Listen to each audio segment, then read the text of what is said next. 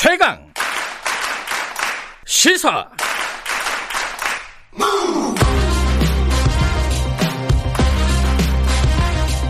지금 여러분께서는 김경래 기자의 최강 시사를 듣고 계십니다. 네, 국감이 한창입니다. 국감 중에 각 상임위가 뭐 다들 열심히 하고 있지만 가장 뜨거운 곳이 어, 정무위인 것 같습니다. 이제 정무위에서 지금 옵티머스 라임 이 건을 다루고 있고, 근데 그거 말고도 여러 가지가 있어요. 그 중에 어제는 삼성 승계 작업 관련돼서 좀 어, 지금까지 나왔던 얘기랑 좀 다른 얘기가 나왔습니다. 삼성증권 이 물론 이제 이게 간헐적으로 나온 얘기긴 한데 많이들 주목하지 않고 있던 부분이죠. 어, 여기에 대해서 삼성증권이 삼성 승계 작업에서 어떤 역할을 했는지, 어떤 불법적인 행위를 했는지 이 부분을 어, 적극적으로 제기한 의원을 저희들이 모시고 얘기 좀 나눠보겠습니다. 더불어민주당 박용진 의원 나와 계십니다. 안녕하세요. 안녕하세요. 박용진입니다. 어, 삼성킴이라고 소개를 해야 되는데 삼성 깜빡했네요. 지킴이 예 예. 근데 국, 정무위 국감이 사실 옵티머스 라인 뭐 이것 때문에 되게 시끄럽잖아요. 예, 예. 어, 그뭐 이거를 문제 제기한 분 입장에서는 좀 뭐랄까 이게 혼자 이거만 한다 뭐 이런 느낌도 있으셨을 거예요. 외로운 느낌도 있었을 것 같아요. 300명 국회의원들 중에 네. 어쨌든 한 명이라도 음. 어 국민들 전체를 속이고 네. 기업의 이익을 망가뜨리고 음. 어그 본인의 어떤 그 사적 이익을 취득하는 그러니까 이제 승계 작업이라는 건데 네. 이거를 하기 위해서 계열사를 동원했다. 음. 이거 자체도 황당한 일이거든요. 음. 그런데 그 삼성물산은 이재용 부회장의 그 경영권 승계를 위해서 삼성물산한테 불리한 합병을 한 거잖아요. 제일모직하고 삼성물산하고 합병할 때 말씀하시는 거죠. 예. 그런데 그 삼성물산에는 이재용 어, 부회장의 주식이 한 주도 없어요. 그러니까 자기 음. 주식이 하나도 없는 사람을 위해서 그 회사의 경영진과 이사진이 다 달라붙어서 그 일을 했고 네. 계열사인 삼성증권이 동원됐던 점을 이번에 저는 음. 지적을 했는데 어쨌든 시, 그 시장 경제나 뭐 자본 시장에서 신뢰, 투명성 이게 제일 기본이거든요. 네. 이런 걸 다 망가뜨리고 이렇게 아, 했었던 일을 지금이라도 좀 바로 잡는 게 되게 중요하겠다는 생각입니다. 삼, 구체적으로 삼성증권이 그 합병 과정에서 삼성물산과 제일모직의 합병 과정에서 어떤 역할을 했다는 거예요? 제일 큰 문제는 예. 삼성증권의 고객들 중에 예. 삼성물산의 주주들이 있으실 거예요. 당연히 있겠죠. 예, 그분들이 좀 많았을 텐데 결과적으로 어 삼성증권의 고객들인 삼성물산 주, 주주들. 예. 근데 이분들이 합병에 별로 찬성을 안 해요. 당연히 불리하게 불리하니까. 돌아가니까요, 지금 상황이. 그런데 예. 삼성증권의 그 투, 투자자들께 저 자문해 주는 네. 어뭐 PB라고 보통 그러거든요. 네. 그러니까 이 저 컨설턴트들 예.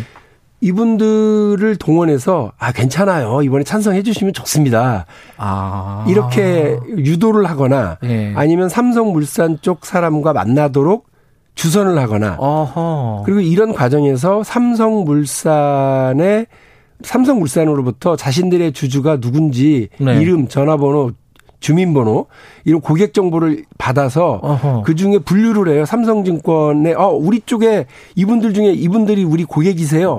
라고 분류를 해서 예. 삼성물산에 또 알려주죠. 네. 그러니까 이런 작업들을 통해서 그 2.51% 라고 하는 그 의결권 찬성 의결권 확보를 합니다.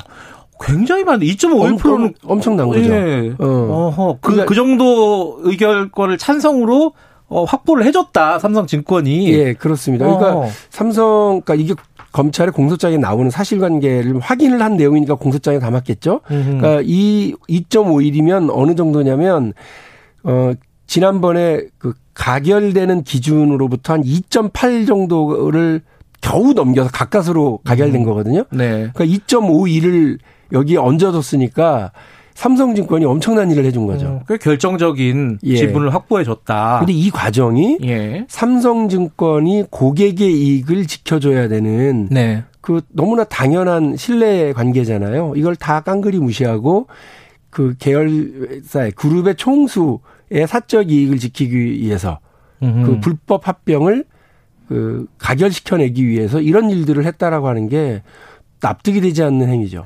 그러니까 삼성물산 주주로 보면 합병되는 게 불리한 상황이었는데 그렇습니다. 고객들을 어, 사실상 속여서 속인 거라고 아, 봐요. 예. 이렇게 찬성하도록 예. 이렇게 유도를 했다거나 이게 자본시장법 위반이고요. 예. 또뭐 기본적으로 증권회사에서는 해서는 안 되는 불법 행위라고 하는 거를 이번에 금융위원장 그리고 어 금감 원장에게 음. 확인을 다 받았습니다. 그래서 그 저 증인인 삼성증권 사장은 나와서 저는 잘 모릅니다. 네, 어제 어제 국 어, 국감에서요. 예. 예. 그런데 재미있는 건 그분이 나는 그때 삼성증권 사장이 아니었다. 예. 2015년 당시에는. 모를 수도 있는 거 아니에요? 근데 그분은 그때 삼성증권까지 이렇게 지배하는 이른바 미래전략실 아. 파견 가서 일하셨어요. 그러니까 그 중에서도 더 높은 데 있었군요. 예, 예. 금융권 전체를 담당하는 뭐 금융 인류화 추진 TF라고 하는 데에서 네. 근무하신 걸 제가 확인을 했거든요. 예. 맞다고 그러더라고요. 본인도 미래전략실 일하기는 했는데 제가 다른 업무를 봐서요. 뭐 그것까지는 전 모르겠습니다만 음. 어쨌든 상관없다라고 얘기하실 분은 아니다. 음. 그리고 그거를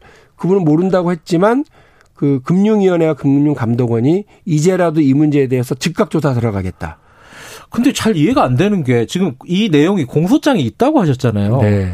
그러면 검찰이 다 확인했다는 내용인데 그렇죠.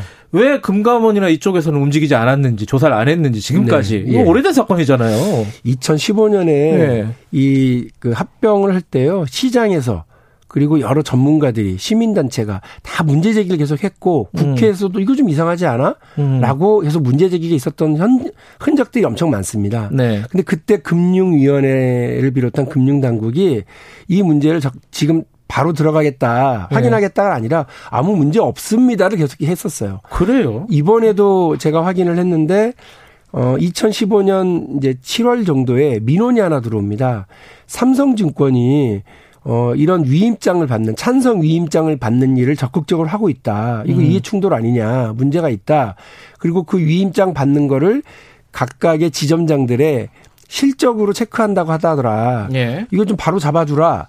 라고 하는 민원이 금감원에 들어왔습니다. 예. 그리고 그 비슷한 시기에 한 경제지가 어 이런 똑같은 내용을 그 보도를 합니다. 예. 그래서 삼성증권이 지점장들의 평가를 이걸로 삼고 있다. 음. 얼마나 삼성물산 고객들로 하여금 찬성 의결권을 위임받는지를 음.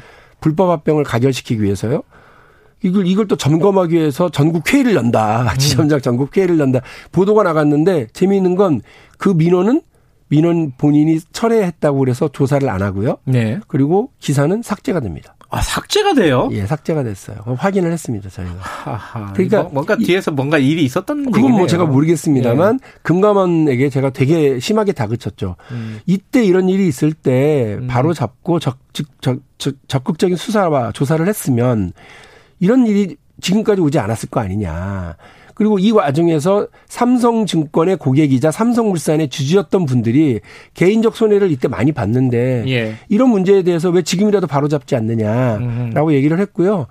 검찰은 공소장에는 이런 일들을 다 담아놨지만 삼성증권을 기소하지는 아직 않았습니다. 그것도 좀 궁금해요. 왜 수사를 해가지고 기소를 하지 않았을까? 삼성증권을. 두 가지가 있는데요. 네. 그 삼, 그 검찰 측에서는 이 문제도 추후에 기소 여부를 검토하겠다고는 했어요. 아 그래요? 네, 그리고 또 하나는 어 적극적인 수사에 적극적인 협조를 했었을 가능성이 있습니다. 음. 그 그거는 아 어, 똑같이 역시 공범 관계에 있는 회계 예, 법인들이 예, 있거든요. 예. 이 회계 법인들도 아직 기소를 안 했어요. 음. 수사에 적극적으로 협조를 했고 증거 자료를 어, 다 제출을 했으면 음. 어, 기소해서 좀 빼주기도 하고 그러나 봐요. 뭐 검찰 만들어니까 그런 거. 일종의 플리바게닝 같은 예, 예. 그래서 형태네요. 좀더 예. 지켜볼 생각이고요. 예. 그러나 제가 왜 이걸 금융위 금융감독원에 어, 국정감사에서 이걸 다시 꺼냈느냐면 이거는 5년 전에 바로잡았어야 될 일인데 지금까지 방치했고 네. 검찰 수사 단계라고 방치했고 음. 이제는 또 재판 중이라고 방치하면 안 된다. 왜냐하면 이런 일들은 수사로 인해서 확인돼야 될 부분들도 있지만 네. 행정 당국, 감독 당국인 금융위 금감원이 지금이라도 바로 잡아서 행정 처분을 해야 될 것들도 많거든요. 네. 그런 것들 빨리빨리 차- 찾아서 즉각 처분하시라라고 했던 게 제 요구입니다. 물론 이제 옵티머스 라임 이건 수사 중이긴 한데 이번 건도 그렇고 삼성증권 건도 그렇고 금감원은 참 일을 제대로 못 하네요. 이거 뭐 문제가 있는 거 아니에요, 금감원이? 문제가 있죠. 예. 어, 저는 그 이게 다 복잡한 일들 일단 복잡한 음. 전문적인 문제들이긴 하거든요. 그런데 금감원이 숫자가 뭐 이- 인력이 적지는 않, 않음에도 불구하고 하도 이런 일들이 많이 벌어지니까 그이 관련된 업무를 담당할 수 있는 이른바 특사경 음. 숫자가 이제 10명 정도밖에 없다는 거예요. 특별 사법 경찰. 예. 예. 옛날에는 그러니까 이제 합동 수사단이라고 그래 가지고요. 예.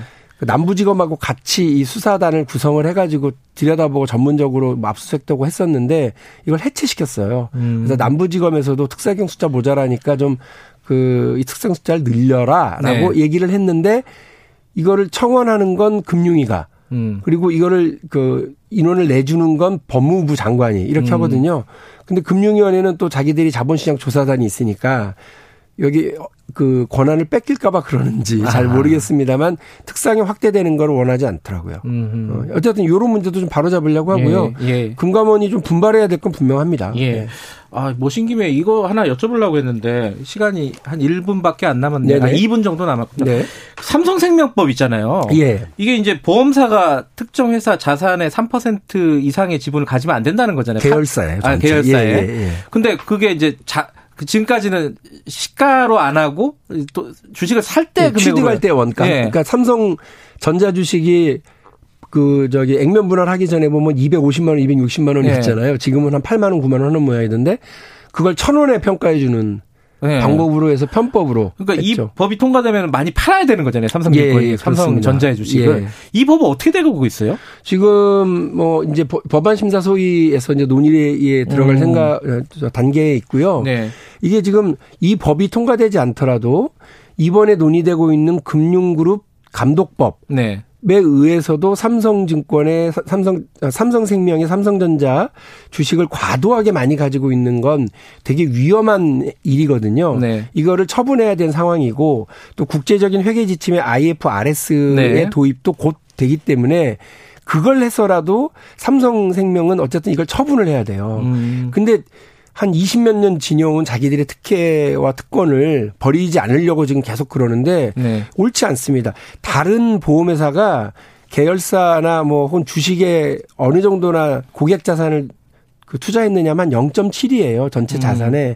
그런데 여기 삼성생명만 유독 14%가 넘어요. 누구 때문에? 삼성전자 주식을 너무 많이 가지고 음. 있기 때문에 이거는 그 안전 안전한 자, 음. 그 고객의 투자 자산 운용의 지침에 위배되기 때문에 국제적 기준에도 위배되기 때문에 반드시 이건 처분을 해야 돼요. 이건 나중에 좀 다시 한번 살펴볼게요. 네. 박영진 의원이었습니다. 고맙습니다. 감사합니다.